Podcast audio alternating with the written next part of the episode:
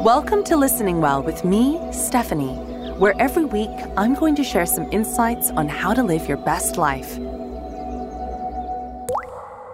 This week, we're talking all about overcoming your insecurities. Our insecurities. Like most things, we all have them, in whatever way, shape, or form, or however they end up expressing themselves.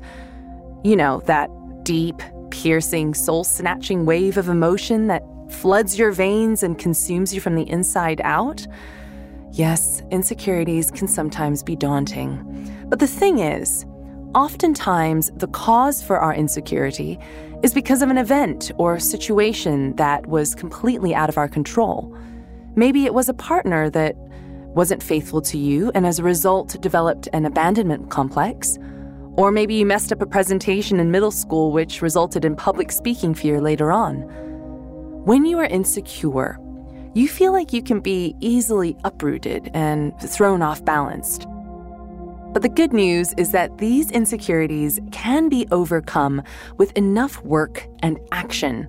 So, here are some tools I've used to overcome insecurities in the past and to help develop a sense of confidence. My first tip is to identify your trigger and own it. Seriously, just own it. If you're feeling insecure in your relationship and have trouble trusting your partner, just say it out loud. I feel like insecurities fester when you stay silent and try to cover it up with your pride. Like, you know you have an insecurity, but you won't address it, which only gives that insecurity more power. Once you've owned it and the words are said out loud, it's almost like they're being brought to life.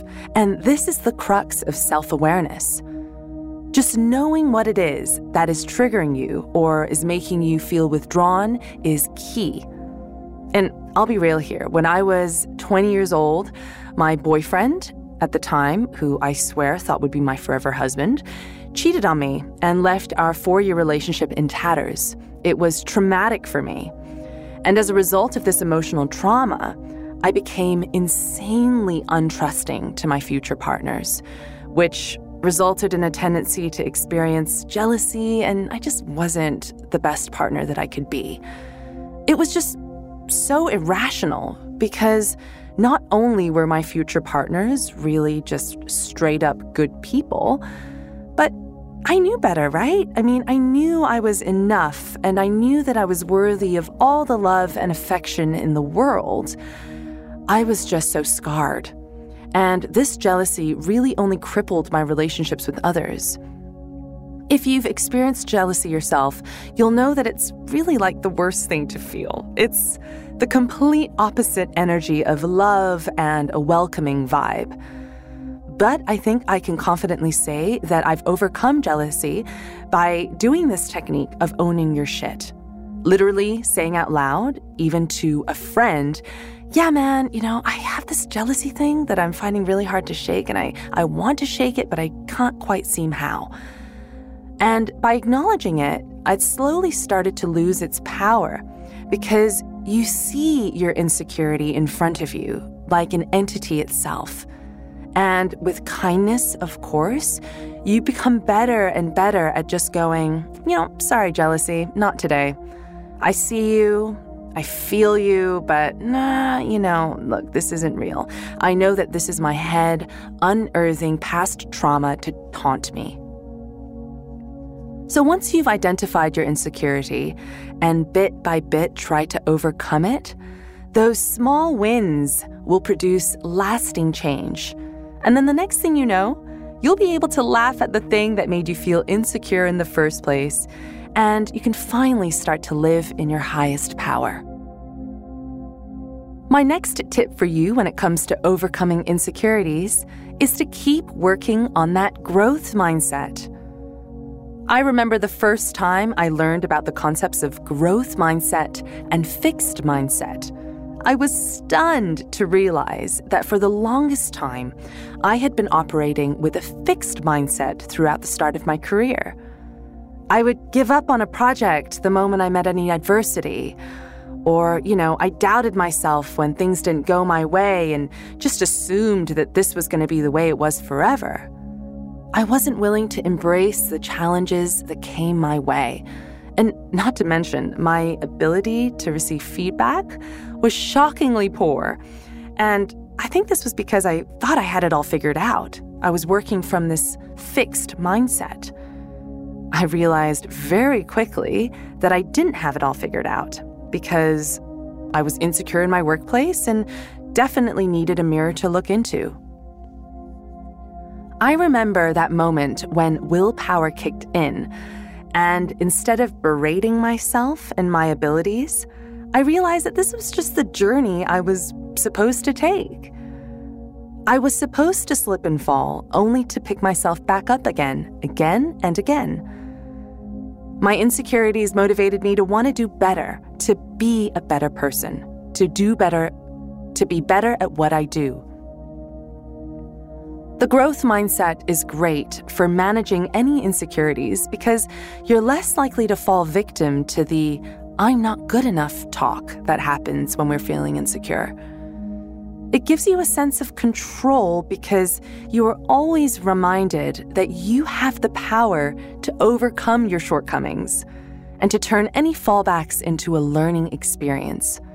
Because insecurities, they're made, they aren't inherent. You aren't born with these insecurities. They just add up through unresolved issues we face on this arduous journey we call life. So much insecurity arises when we compare ourselves to others. And having a growth mindset takes you out of that fixed conclusion that you aren't as successful as another person. Instead, having a growth mindset takes someone else's success and inspires you instead of leaving you feel threatened. To add on to my list of owning your shit, change happens when you put in the effort and you will yourself to change instead of expecting other people to change for you.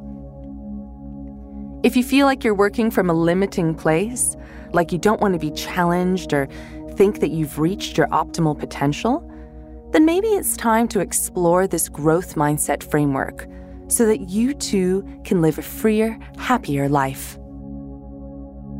My next tip work on your self talk.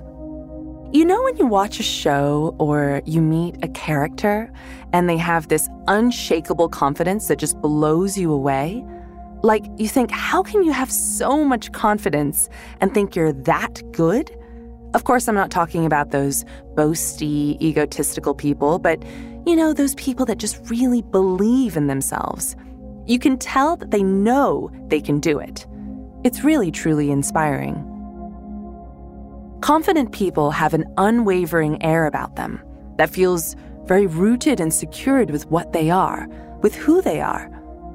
Even if someone messes up, that redemption of coming back and trying again is something that we should all aspire to. It is so easy to speak to ourselves in a negative light, almost too easy. We continue to linger on our mistakes or shortcomings and that eventually becomes the narrative and dictates the vibe you put out. It is much harder to change our self talk for the better. It's like going against a stream almost. I mean, it's really hard work. To truly believe that we are all inherently good enough, pretty enough, worthy enough, whatever enough, we have to deepen our compassion with ourselves. We have to be our own best cheerleader and best friend. One of my life coaches is a great believer in affirmations and once asked me to write my own to then post on my boudoir so that I'm reminded every day. Affirmations like, I am beautifully unique, or I can let this go and move forward, or my past does not determine my future, or I will nourish my body and wake up with vitality. The list goes on and on. I've actually added a website in the show notes of different affirmations that you can use for forgiveness, self acceptance, and for those who are working with any body image issues. Really spend time focusing on what makes you so damn special and keep those high vibe thoughts at the forefront of your mind. You might also be familiar with affirmations in your yoga and meditation class, where you're asked to silently repeat the words and then bring them to the heart. In my work as a yoga and meditation teacher, I often see that the source of so much insecurity is a result of not feeling safe in one's body. Like they've forgotten what their home base is, and it's easy for them to fall off balance. One way that helps me connect with myself during an insecure moment is to place one hand on heart and another on belly. And with a loving smile, repeat some of these affirmations quietly to myself. To really feel them. I feel my breath meet my palms, and with a smile, I repeat an affirmation and let it sink deep into my being. With repetition and good intention, maybe, just maybe, I will begin to believe myself. This tip lends off the previous thought on improving self talk, and it's to strike your power pose. This tip is used mainly in the context of overcoming insecurities before a big presentation or needing to have an important discussion in your workplace. And one way to do this is to display in our body language that we are great and awesome. I am reminded of one of the Friends episodes where Bruce Willis's character, Paul, has this mirror scene. For my fellow Friends fans, you'll know exactly what I'm talking about. He is nervous about dating Rachel Green, played by Jennifer Aniston, and so he goes in front of a mirror and tries to calm himself down through a little self talk. He checks on his pecs and tells himself he's a neat guy, that he's still got it. And of course, that he's just a love machine. But then he further boosts his self confidence by flexing his muscles and making manly caveman sounds in the mirror. He's intentionally made himself big and bold. He was striking what Harvard psychologist Amy Cuddy dubbed as a power pose. Well, his version of it anyway. Cuddy argues that power posing can be more effective than traditional confidence boosting exercises, like improving your self talk mentioned in the previous episode. Power posing asks you to make your body big and expansive, holding your arms and legs away from your body like you're a big star, or by putting your hands on your hips with your chest proud. This, in turn, gives you the confidence boost you need if you're out to deliver a presentation. Remember, poses or postures that have you scrunched up or hunched over, arms crossed, only adds to your insecurity because it sends a message to others that you don't want to be seen. How you present yourself physically can impact the ways you feel mentally. If you want to further this practice of power posing, you can try incorporating a lion's breath in at the same time. This is what I do when I have to go up on stage to host a live event, because it not only relieves tension, but it also stretches your entire face. A demonstration of the lion's breath is in the show notes. I mean, it looks and feels so silly, but I love weird techniques that challenge you to come out of your shell. I do believe that self consciousness or not willing to try new things keeps you feeling small and insecure. So if you step out of that box of comfort and try something different, you'll immediately feel more assured because you took those steps to get there. If you're curious as to what the lion's breath is, it's pretty easy.